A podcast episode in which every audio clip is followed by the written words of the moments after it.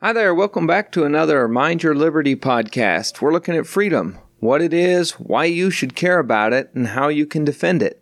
I appreciate you coming back and listening. I know it's been a while since the last episode. Sorry about that.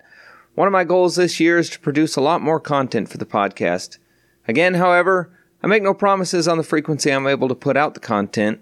Really, I'm finding out how much work this is, researching and writing, and until I can nail down an optimum workflow, content may be a little slow dripping out. I've decided to go with an audio only format from now on. I'll still be posting on YouTube and Odysee, but it'll just be a placeholder image with the audio going in the background. That's not unusual these days. I think there's going to be a much better use of my resources at this point. The video is just taking up a lot of extra time and space. As far as what the content you can expect, I think you'll find it's going to be a lot of historical readings. I love the American Revolution and founding time period, but to properly understand it, we can't just read history textbooks and listen to nothing but commentary. One of the vital things we have to do to get a proper context and understanding of their intent is to actually read the documents that they wrote ourselves. I absolutely love this time period in history, the American Revolution. It was an epoch in time coming out of the Enlightenment and Reformation. People had been doing what I was just talking about, going to the source documents themselves and learning what great minds like Cicero and Aristotle had written.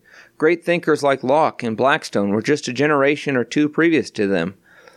The Bible had now been made available to the masses for a couple centuries now, and it was increasingly read by the common people.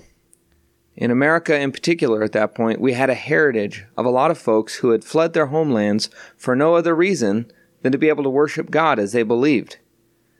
And secondly, people wrote back then. They wrote a lot. And a lot of it has been preserved for us today. These days, everything's digital which is, in a way, I suppose, is preservable, but on the other hand, could be gone in a flash. And I think it'll be harder to preserve for our future generations. Try reading a five and a half inch floppy disk from 30 years ago. But the pen and paper is easily understood. So we get a window into these people's lives. And oh, could they write? It's like a time portal going back and reading some of these documents back then. So there'll be a lot of historical documents. I think uh, reading historical documents, I think it's an easy way to add value for my listeners. If I get nothing else but that on this channel, I believe it will attract an audience and be a benefit to somebody.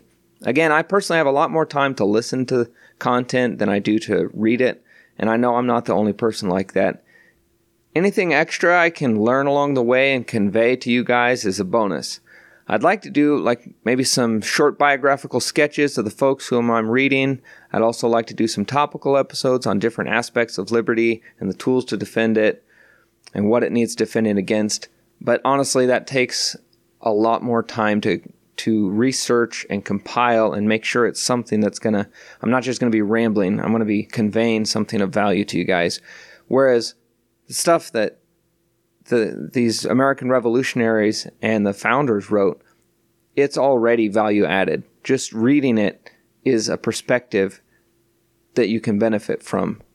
Because I guarantee you most of those people are smarter than me. So that's going to be a lot of a lot of it is just going to be historical documents. I hope hope that you guys can get value from that. Uh, hopefully, I can get a website going at some point where I can have an index of all the documents I've recorded but that's going to have to come later. For now, I just got to get the content out.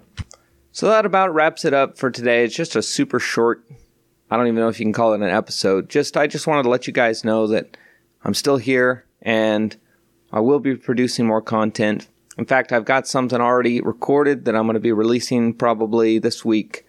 Uh, I think it's a great it's a great piece that's going to give you a unique perspective back then.